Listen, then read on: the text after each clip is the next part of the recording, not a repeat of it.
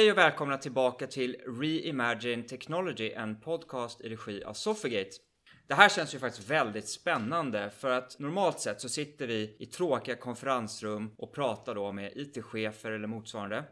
Idag sitter vi på Linköpings universitet. Hej! Hej! Fantastiskt! Så vi har en liten så här lunchpodd här. Studenterna sitter och käkar och jag sitter här tillsammans med Fredrik Persson, Chief Digital Officer på Stadium. Välkommen! Tack så jättemycket. Jätteroligt att vara här faktiskt. Och få göra ett sånt här forum också. Så, jag håller med. Ja. Jag tänker på en sak. Ehm, jag börjar med att ställa dig mot väggen direkt. Mm, gör det. Mm.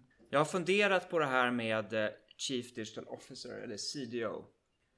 Behövs verkligen en CDO när allting digitaliseras? Um, nej, eller, nej, svaret på frågan borde vara nej, skulle jag faktiskt säga. Eh, och vi, vi kan väl säga att vi, för Stadium så är den här rollen relativt ny. Den har bara funnits i ett år. Så i december förra året så tog man fram den här rollen. Och eh, jag skulle säga att som det ser ut idag så tycker jag absolut det finns ett behov. Över tid så hoppas jag att, det är lite så här, har jag lyckats med jobbet så borde vi inte behövas den rollen på Stadium. Men just nu så känns den, ja den känns absolut nödvändig skulle jag säga. Okej. Okay. Innan vi går in lite mer på djupet då, vad du gör på dagarna. Mm. Vad gjorde du innan? Jag har sedan 2007 har jag varit ansvarig för e-handelsdelen på Stadium kan man säga. Alltså de transaktioner som vi driver via, via hemsidan. Eh, och sen så tog vi ett beslut här för ungefär ett och ett halvt år sedan att eh, fusionera in det. Det vi hade som ett eget affärsområde tidigare. Och eh, vi kände att nu kan vi inte driva det som en egen silo så vi har försökt fusionera in det i, i övriga verksamheten. Så ehm, då, då försvann den rollen som e-commerce director som det hette då. Och nu är du CDO? Ja. Och vem rapporterar du till? Eh, till vår eh, koncernchef, vår, vår vd helt enkelt. Okej, okay, så mm. du sitter i ledningsgruppen? Ja, absolut. Var det ett, um, ett krav från din sida eller något som ni var överens om? Ja, men vi var, vi var nog väldigt överens om det, att det behövdes. Så att jag skulle säga att ja, jag, jag, tycker att om man har en sån roll så ska man vara med där. Men det var ömsesidigt, så det, jag skulle säga att både krav och eh, samförstånd. Och jag gissar att ni har en CIO eller motsvarande? Mm, precis. Hur väl kommer ni överens? Ja, men jättebra. Det är en av mina närmsta kollegor.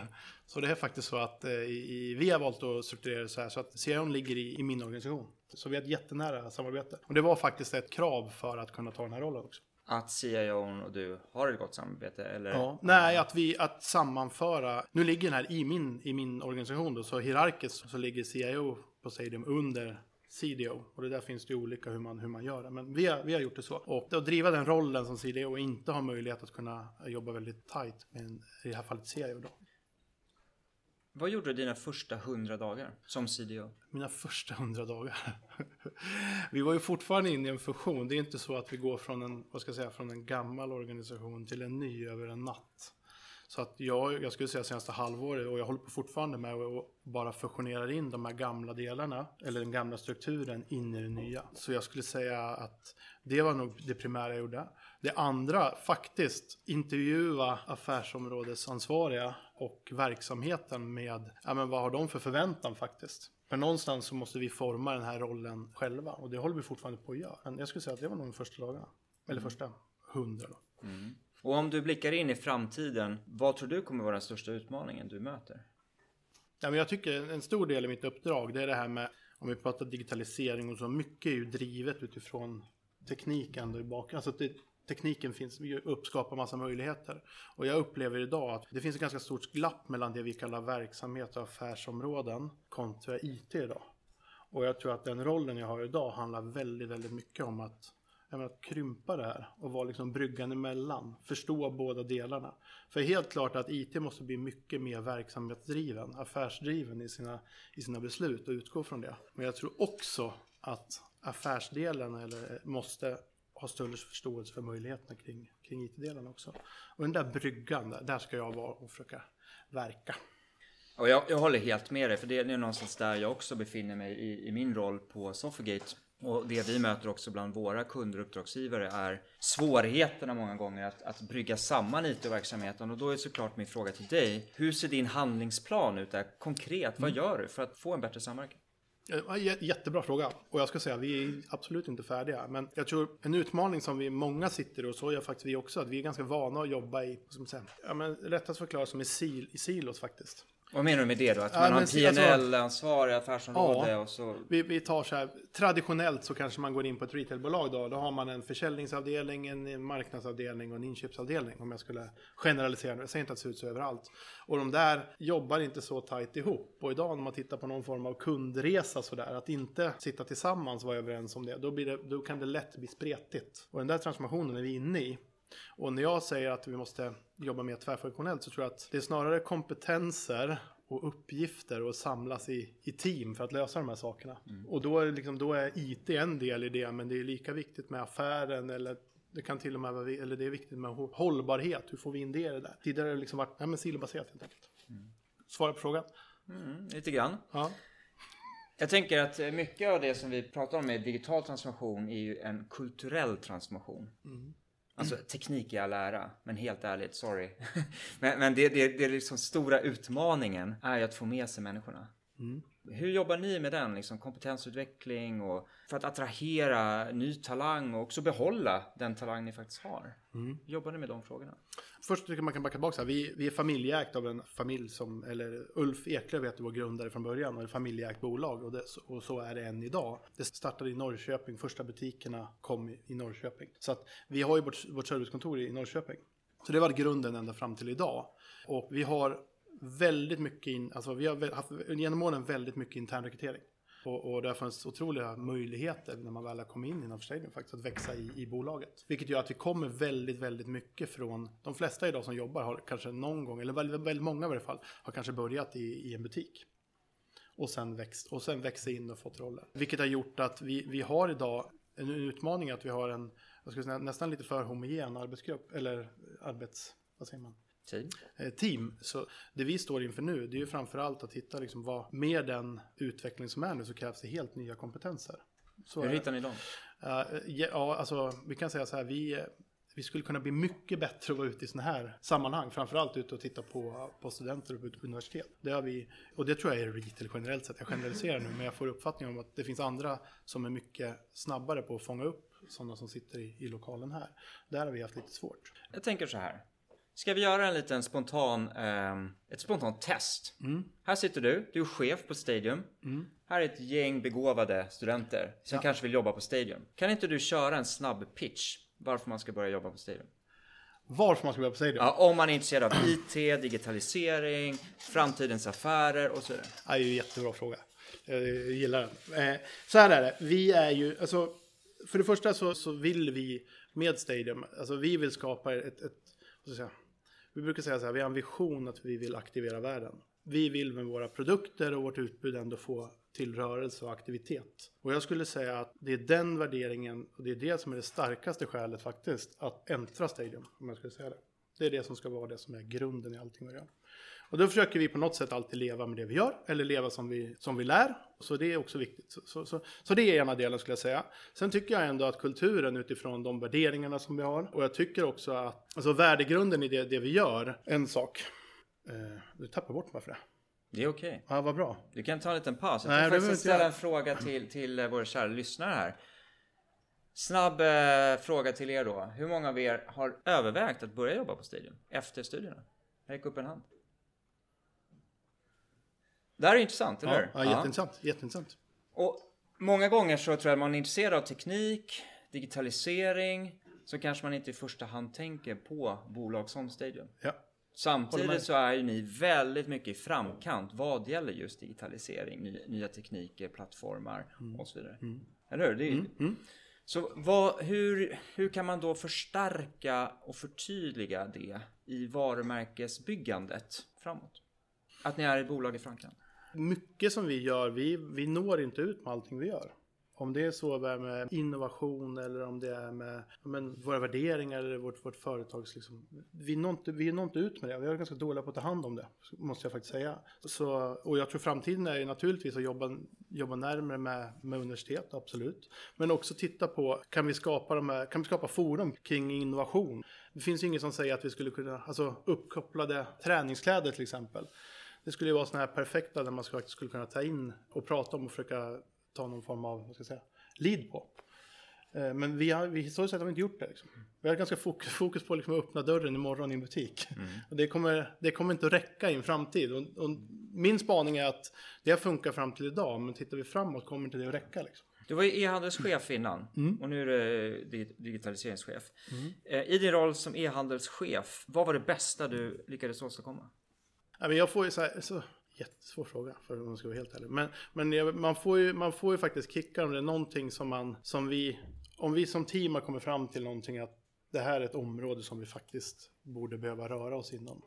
Och sen faktiskt som ett helt team kunna faktiskt sälja in det här och sen få faktiskt driva igenom det hela vägen. Och, och då behöver inte det vara så här de största sakerna. Det kan bara vara en sån sak som den dagen när vi första gången sa att vi borde på något sätt ha en, en mobil närvaro vår, alltså e-handel i vår, vår mobil. Vi var ganska tidiga med det. Och att bara liksom få den och sen när den är ute och det funkar där. När var det här? då?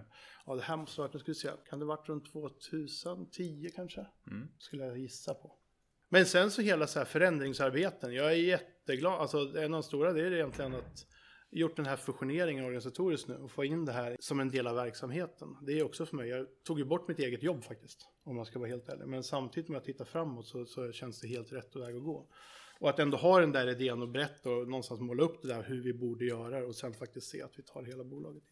Det tycker jag är riktigt roligt faktiskt. På tal om roligt. Mm.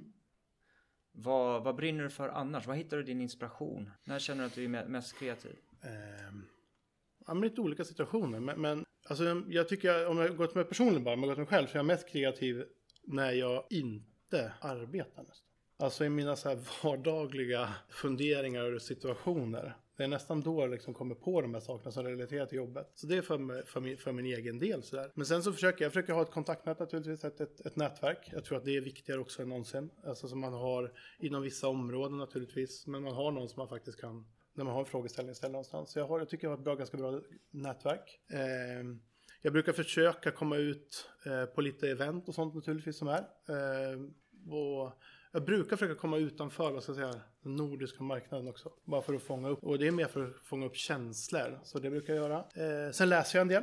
Och faktiskt fortfarande liksom bokformat funkar ju. att hitta vissa grejer. Men även, även naturligtvis eh, digitalt då. Och sen så är det en viktig del i den rollen, det är ju faktiskt att när man, när man gör det, det är en del i mitt jobb, liksom att samla in det här, men att sen också faktiskt berätta internt i företaget om de här sakerna, vad som är på gång. Vilket leder mig till innovationsprocess. Om en kollega till dig får en idé, vad händer då? Den personen kanske går till dig eller till någon annan. Har ni en innovationschef? Har ni en process för idéhantering och hela innovationsbiten? Ja, men det är jättesvårt, jättesnabbt att svara på det, vi har inte det. Okej. så den är ganska enkel. Men ändå så gör vi massa saker. Så, och, och, och egentligen så här, skulle man, vi har nog så här en utmaning att, att ändå skapa någon form av ramverk och process. Då skulle vi få ut ännu mer av det. Men jag tycker vi ändå är ganska snabba att gå från en idé, i varje fall om man jobbar med mig ska jag säga, jag kan säga att det är överallt, men att på något sätt kunna visualisera det här ganska fort på ett enkelt sätt. Och sen så brukar vi också, i och med att vi jobbar mycket med, med vi är inom retail och än idag så är det ju mycket butiker. Och, och här försöker vi ju faktiskt också fånga in, om vi har en idé, om man får säga det, men en kontorsidé är den förverkligad i, i, i, i verksamheten ute i våra butiker. Så det är ju också något som ganska tidigt måste in i den processen. När kommer jag som kund kunna gå in på Stadium, plocka en vara, gå ut utan att någon gång lyfta upp mitt kort eller kontanter eller annan betalningslösning? Alltså jag tror, jag tror inte, här, är- nu, nu ska, men jag, jag tror inte det är längre bort än kanske om fem år om jag ska vara helt sådär. Alltså, vi kan ju gärna göra det på vissa, vi, det, det, det finns ju många ställen, det finns ju vissa ställen du kan göra det redan idag. Och jag var på något sånt där event kring här, framtidens betalningar. Och då pratar man ju alltså, utifrån att korten idag, att man inte behöver dra korten utan det är kontaktlöst då. Och det är inte långt ifrån att jag inte ens ska behöva ta upp den i fickan då. Så jag tror inte, jag, jag, tror absolut, vi har säkert något test inom fem år, det tror jag absolut. Och det kan nog gå ännu fortare. Tänker Amazon lanserade ju förra året, Ja. nästan ett och ett halvt år sedan. Ja. Så om fem år, det är rätt lång, då är ligger de sju år före er tid. Ja, men eh, vi vet ju inte om det blir standarden som det är idag. Så, och, och krävs de tre år, då gör vi de tre år. Men jag tror, att det, jag tror att det här liksom, för en sak är själva betalningen, den skulle vi nog kunna lösa väldigt fort. Men det finns ju också en, en, en struktur bakom hela upp, hur ska det gå till? Ja, men vi har larm och det finns, ja, det är massa grejer bakom. Så det är inte bara kring själva betalningen, skulle jag säga. Skulle ni kunna köpa den tjänsten av Amazon? För som jag förstår det så är det där de kommer tjäna pengarna. Ungefär som med, med, med eh, AVS, att de helt enkelt Det- säljer. Alltså vi, vi är ju verkligen så. Vi, vi, har ju, vi, har ju, alltså vi brukar ofta utgå från vi, att köpa någon form av service eller ett systemstöd från någonstans. Så det skulle absolut kunna vara så att vi skulle kunna köpa en sån från, i det här fallet om det är Amazon som har den någon annan. Det tror jag inte alls är, är främmande för. Vilka är era partners annars på, på just IT-fronten, digitala plattformar och så vidare? Ja, men vi, har, alltså, vi, har ju, vi har ju ganska, vi är många olika. För många? Eh, ja, men det är väl... Det, det beror på hur man frågar skulle jag säga. Nej, men vi, jag skulle säga att vi har en ganska så här... Men jag tycker vi har en ganska ren miljö så, så det, det är inte vår största. Det, det som fortfarande, vi pratar organisatorisk silofunktioner, men och där kan man väl säga att vi kanske också, vi drar inte nytta av all, alla möjligheter vi skulle kunna göra från den informationen som finns i alla olika plattformar. Den dagen, och det, det är väl en del det jag försöker göra, hur kan vi försöka samla informationer liksom, från de olika och använda faktiskt data till analys och affärsnytta. Där är vi inte riktigt idag. Vilken är, är huvudpartner? Alltså, vilka har ni mest samarbete med? Nej men så här, vi har, alltså i grunden så är vårt affärssystem väldigt, alltså det är grunden i alltihopa. Då har vi ett affärssystem som heter IFS. Som, finns här i Linköping bland annat. Eh, så det är liksom grunden i allt och då jobbar vi direkt mot, mot, mot en sån partner. Och sen om man skulle ta min, min gamla roll när jag jobbar väldigt mycket med, med e-handel och jag jobbar ju med e-handelsutveckling idag också. Så har vi en tysk plattform eh, som, som heter Intershop. Men där vi jobbar med en partner i Sverige som idag är eh, Accenture Interactive. Helt enkelt. Som gör, gör det åt oss. Och så ser det ut idag. Mm. Och på tal om konsultfirmor, jobbar ni mycket med konsulter? Förutom med Accenture som du nämnde? Ja, men det gör vi absolut i alla möjliga former faktiskt. Och eh, utmaningen där som jag tycker är att det är återigen från att liksom köpa en produkt till att, alltså, för att vara lite elak då, och det här med, med IT och alltihopa, då har det varit tidigare så här att Ja, men då har man i verksamheten bett om någonting och så ska IT lösa det där och så ska det tillbaka. Och det är väl lite samma sak hur man kanske traditionellt har beställt också. Man går till, om det här skulle, skulle vara fallet att gå till er så köper jag en funktion och sen ska ni bara leverera. Jag tycker att idag hamnar de på ett samarbete. Och där kan man väl säga att där är olika med olika. Vissa har vi kommit längre med, vissa har vi fortfarande gamla strukturer. Ja men det är precis så. Vi är inne på det här med ekosystemet som krävs för att någonstans lyckas med digitaliseringen. Att man, man kan inte göra allt själv. Så vi, vi, ni har era partners, eh, några leverantörer, konsulter. Vilka andra finns i ekosystemet? Eller vilka skulle du vilja ska vara med i ekosystemet för att ni ska nå hela vägen med digitaliseringen? Jag får ju svara för jag svarar ju för Stadium eftersom jag sitter för det här. Alltså för oss, så, för att komma vidare så, så kan jag känna att vi, det handlar mer om kompetenser. Skulle jag säga. Alltså kompetenser, då kan vi ha dem själva eller om vi, om vi, om vi ska köpa det. Men alltså allt ifrån, jag upplever att vi har ett behov av att få kanske mer, men om, vi, om vi pratar ingenjörer, vi pratar teknik. Alltså vi kommer från retail-hållet, vi är väldigt bra på retail.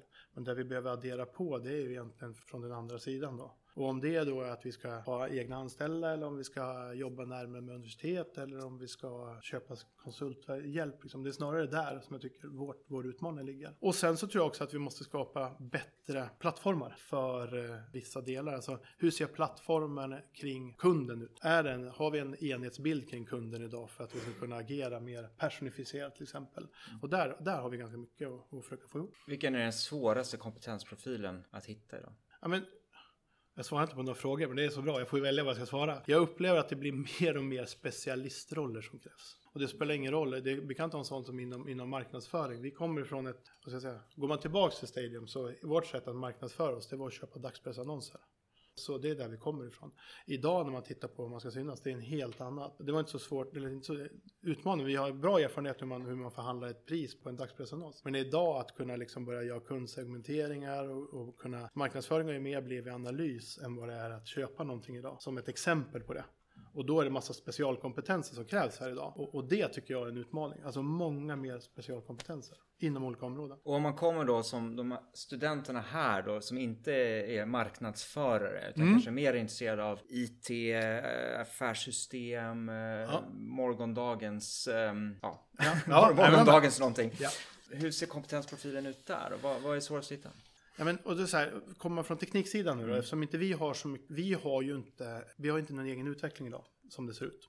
Och det är väl någonting vi över tid kanske ska överväga. Att vissa delar kanske vi ska få närmare oss själva då. Eh, Men, men om jag tittar i branschen generellt sett och jag lyssnar, så alltså få tag i utvecklare idag. eh, Jag tror att ni har säkert erfarenhet av det också, men det är otroligt svårt att få tag i utvecklare idag. Så är det. Och det är hög konkurrens. Eh, Så jag skulle säga att oavsett om jag är ute och träffar kollegor som har egen eller jag träffar alltså, andra inom den branschen så skulle jag säga att det är väl det som det jag säger att det skriks nästan mest efter att få tag i faktiskt. Men det är mer en konkurrenssituation då. Sen tror jag att det kommer bli utifrån med analys, vi pratar matematik, alltså allt, alltså den delen kommer bara, alltså det, det är inte liksom början, vi har inte fått den där kraften i den, men om man tittar över tid så tror jag det kommer vara lika mycket bristvara faktiskt. Mm, och jag är glad att du tog upp det för att det, det är någonting vi ver- verkligen ser är eh, en brist på arbetsmarknaden. Det, det är verkligen djup kompetens inom dataanalys. Och jag tror så här, får jag tillägga där då? Då tror jag så här, då tror inte jag man ska vara rädd som student idag, så tror jag bara det är en möjlighet faktiskt.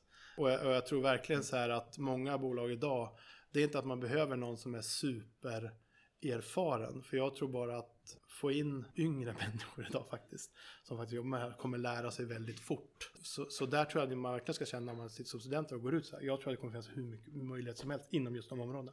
På tal om ålder då. Du har ju lite erfarenhet. Vad har du lärt dig under alla de här åren som du önskar att du visste när du var student? Och när, kanske nyexad student också. Ja, men det tar lite längre tid än vad man tror. Jag tycker det är många, många olika delar faktiskt. Man har, man har väldigt bråttom. Jag har bråttom idag också. Jag tycker att det tar för lång tid. Jag tror det är bra att man har den ambitionen. Men, men om man är lite mer uthållig så skulle det nog vara det faktiskt. Allt händer inte på en gång. Det är nog mitt bästa tips faktiskt. Så ta tålamod helt enkelt. Ja, men jag tror det. Men släpp inte det där drivet att det ska gå lite fortare. För jag lovar när det kommer, kommer gå in, och det beror lite på om man kommer in, för jag tror det finns olika bolag också. Men jag tror det måste vara några som är, verkligen driver på och är de som går längst fram. Liksom. Eh, Och verkligen, det är ju snarare finns ett behov av det tycker jag, än att det finns någon som behöver bromsa på något sätt idag. Om du ehm, på något sätt får summera i tre punkter ledarskapstips. Det här är framtidens ledare, framtidens chefer. Eller hur? De sitter här framför oss idag. Tre tips till framtidens chefer och ledare. Ja, men jag tror så här, jag tror ett tips. Jag tror inte att en framtidens ledare behöver ha svar på någonting egentligen. Utan Jag tror att en framtida ledare är den som är riktigt duktig på att ställa frågor. Sen tror jag det är väldigt bra att vara gen genuint intresserad av människor faktiskt. Jag tror det har, har väldigt stor effekt. Och sen så eh, bygg nätverk. Försök hitta nätverk. Försök nätverka så mycket som möjligt. Eh, Och ni är säkert ni är, ni är uppvuxna i en helt annan era än vad vi gör. Det är mer naturligt för er att göra det på digitalt kanske än vad det är för oss som är lite äldre. Även om vi försöker anpassa oss. Du har inte in mig i det här. Nej, jag drar inte in dig, men jag får gå, jag får gå till mig själv då. Eh, så så det, det, det tror jag, bygg nätverk. Tack, det var ju bra tips, eller hur? Jag, jag är faktiskt lite peppad på att ta in er i publiken om vi säger så. Är det någon som har en spontan fråga? Yes, där har vi en. Vad heter du? Och, Eh, Jag heter Isak, läser i ettan eh, på industriekonomi. Eh, Och jag tänkte, ni pratade lite om Amazon där, just ur Stadiums perspektiv. Så är det snack om att Amazon ska komma in på den svenska marknaden här inom kort. Hur ser ni på era möjligheter där? Tror ni ni har möjlighet att konkurrera med Amazon eller blir det en jobbig dag? För att summera frågan. Hur jobbig konkurrent är Amazon egentligen? Ja, äh, men det, det är den där frågan som alla ställer sig just nu faktiskt. Så, är det är bara att, så säga. Och äh, det är bara, allt tyder på att de kommer någon gång. Och jag tycker man faktiskt man ska flytta fokus för Stadium då. Så jag tycker inte man ska prata bara om Amazon. Utan jag tycker man ska fundera kring fenomenet marknadsplats. Äh, och titta på vad får det för konsekvenser på vår affärsmodell. Och direkta svaret så här, fortsätter vi jobba precis som vi har gjort idag. Och en sån aktör kommer in och blir så dominerande. Ja, då kommer vi ha problem. Så vi sitter ju just nu, vi hade faktiskt möte senast, senast igår där vi faktiskt i, i ledningsgrupp sitter och diskuterar, okej, vad, bara som en start, om det här händer, vad får det för effekt på oss? Och ehm, jag har faktiskt inte svaret på exakt vad vi behöver göra. Det kan, jag- det kan jag säga redan nu. Men att det kommer vara så, det, det är högst troligt, det är att, det pratar de flesta om, att försäljningsvolymerna online kommer att gå upp på något sätt. Generellt sett. Och då kommer även vi åka med på det. Det som kommer också hända om man tittar på vad som har hänt på andra marknader, det är att marginalerna blir lägre. Både liksom kostnadsmassan på, alltså vi, får en, vi som Stadium får en lägre marginal. Det kommer bli dyrare för oss att ha service till er som konsumenter. Och det kommer bli en prispress på de produkterna vi säljer, vilket gör att vi kommer ha lägre marginaler. Hur mycket det är, det argumenteras det om. Men det är liksom det mest det är så här det vi kan se. Sen så tror jag att konsumentbeteendet för Amazon idag, det är ju egentligen servicen som gör att många använder det som vi har idag. Alltså serviceerbjudandet snarare än att det är produkten. Först är det så här, ja, men om jag ska gå och söka efter någonting, ja men allt finns, bra, då har jag en plattform där jag kan hitta allting. Att jag sen får en fantastisk service, att de rekommenderar mig de rätta produkterna, att de har fulfillment som sitter ihop och att jag får massa andra produkter i deras medlemsprogram. Prime i det här fallet. Ja, det blir de här added values som, som gör att jag, ja men varför ska jag gå någon annanstans? Och då måste ju vi som Stadium titta på det här, liksom, men om det där är en verklighet, vad behöver vi göra? Och då tror jag så här att, ja men som jag sa, fortsätta bara sälja en produkt på Stadium, det kommer vara svårt. En styrka som vi har är att vi jobbar med våra egna, alltså egen produktion, egna varumärken till exempel. Att utveckla dem och få något som är unikt. Det tror jag också kommer vara en förutsättning. Bra, spännande. Är det någon annan fråga spontant? Ja, Uh, vad heter du? jag heter Gustav, jag är femman. Uh, jag tänkte fråga, hur ser du på butikens roll i framtiden? Alltså med inträde av sånt som Amazon, alltså i digitaliseringen. Mm. Vad kommer butiken ha för roll? Framtidens butik till våra lyssnare alltså. Ja, men jag, alltså, det enda jag vet, det är tråkigt att säga, men det enda jag vet är att jag tror inte det kommer funka som det är idag. Det tror jag. Och vad, vad, alltså så här, vad är, precis som du säger, vad är den framtida butikens roll? Och, och helt klart så måste man ju erbjuda något mer än att bara ha en produkt. Och vad är det då? Ja, vad, vad skulle det vara då liksom? Ja, men jag tror till exempel, vi var inne på det när vi diskuterade sist. Jag tror inte det är hållbart att du liksom, först ska du gå ner till en butik och så ska du stå, så ska du vänta på att få tag i någon i butiken. Och sen när du väl har fått tag i någon, då ska de springa och leta efter någonting och har du otur så de inte hittar den. Men de hittar de den så kommer du tillbaka så ska du ställa dig i kö i fem, i fem minuter eller tio minuter. Eller fem minuter räcker. Det kommer inte att hålla. Och då, som ett exempel då, ja det kan ju vara att man kan gå in och serva sig själv för den som vill det. Det kan vara så att Ja men kan inte jag få shoppa på mina premisser? Det är kanske så, varför kan inte jag boka någon som kan hjälpa mig när jag vill ha personlig service till exempel? Jag tar det bara som exempel, säger inte att Stadium ska göra det, men den typen av service. Så att det snarare blir, att gå till en butik, det gör jag för att få en, en service som jag inte kan få någon annanstans. För vissa saker kommer du vilja ha hemlevererat till en dörr. Mm. Så, Bra fråga, intressant svar. mycket bra. Någon annan som har? Längst bak där, berätta, vad heter du? Jag heter Oskar, jag går i fjärde året av industriell ekonomi. Jag undrar om du har, alltså ni nämnde att det inte Stadium är så känt för digitalisering och sånt. Har ni övervägt någon form av internships eller summer internships? eh, Så när ni går ut på skolor och gör reklam för de här lösningarna så folk får veta det eller eh, har ni något sånt som existerar? Bra fråga, det här är ju faktiskt en direkt öppning, eller hur? mm. När introducerar ni ett trainee-program eller inter, summer internship med fokus på digitalisering? Ja, låt oss... Jag, vill inte lova nå- jag kan inte lova något datum, höll jag på att säga. Nej, men, så här, jag, jag vill bara backa och säga så här. Vi har verkligen inte jobbat med de här sakerna, så vi är absolut ingen föredöme. Men vi förstår att vi måste röra oss ditåt. Och vi hade så sent som igår faktiskt uppe, där vi faktiskt har träffat, säger man rektor på universitet, eller vad heter det? Det kan man säga. Eller säger man bara chef? Jag vet inte. Men där faktiskt vår vd idag satt med sa- samtal med dem och bara för att vi vet inte vad ni gör heller. Jag pratade om det här med upp, upp, uppkopplade kläder idag till exempel. Det finns ju sådana initiativ här på, på Linköpings universitet. Jag vet inte om det är någon av er som jobbar med det. Ingen? Men det finns sådana. Varför, om vi då har ett lokalt företag nära oss, varför gör vi inte det här ihop liksom? Så jag tror det handlar om att vi har levt i silos. Återigen, jag använder silos, men så är det och inte sett möjligheterna. Så ehm, låt oss, om vi sitter här om ett år kanske, det vore kul att få göra en uppföljning här om ett år och se om vi har rört oss i den riktningen. Men jag tror verkligen det. Det är din backlog nu eller? Ja, det är, det är absolut. Bra. Men det är inte min backlog, det är i Stadiums. Ja, i Stadiums backlog. Absolut, absolut. Vi har utrymme för lite fler frågor om det finns. Ja, du har en till fråga. Ja, varför inte? Tänkte som eh, i Soffigate Stadium här, har ni några tidigare samarbeten med varandra eller framtida samarbeten ni funderat på som för er samma idag? Vad schysst av dig. Till våra lyssnare som kanske inte hör det så var det ju en direkt öppning för om vi ska samarbeta. För svaret är nej. Vi har inte samarbetat tidigare och om vi får möjlighet att samarbeta i framtiden, det får vi väl se. Däremot, det som förenar oss, det är ju faktiskt en passion för just det här med att få verksamheten och IT att samverka. Och det jobbar vi väldigt mycket med på, på, på Soffigate och ni har ju också påbörjat den här resan. Så låt oss se vad som händer. Så, så egentligen så här, vi har inte haft någon relation tidigare så. Så det är inte därför vi sitter här, eller hur? Vi har inte jobbat men, ihop. Men den här annonsen du köpte i... Ja, just det, precis. Nej, okej. Mm. Släpper den. En annan spontan fråga. Det är väldigt kul att sitta här med er faktiskt. Fantastiskt. Jag älskar tystnad också. Men jag, tycker, jag har ett, som är, jag- om jag ställer en fråga till mig själv då. För, för, för att komma från den här, eh, från att jobba med den digitala världen och komma till och se hur kan man utnyttja det här i, i butiksmiljö. Så idag till exempel om jag, om jag går till den som, när jag själv jobbade så har jag vissa nyckeltal som jag jobbar med kanske i den digitala världen. Vi kan se hur länge någon har varit på sidan, exakt vad de har tittat på, eh, kom, alltså kommer in och hoppar ur. Alltså vi har ju massor med nyckeltal som man jobbar med som de som kommer från digitala världen. Det är självklarheter för dem.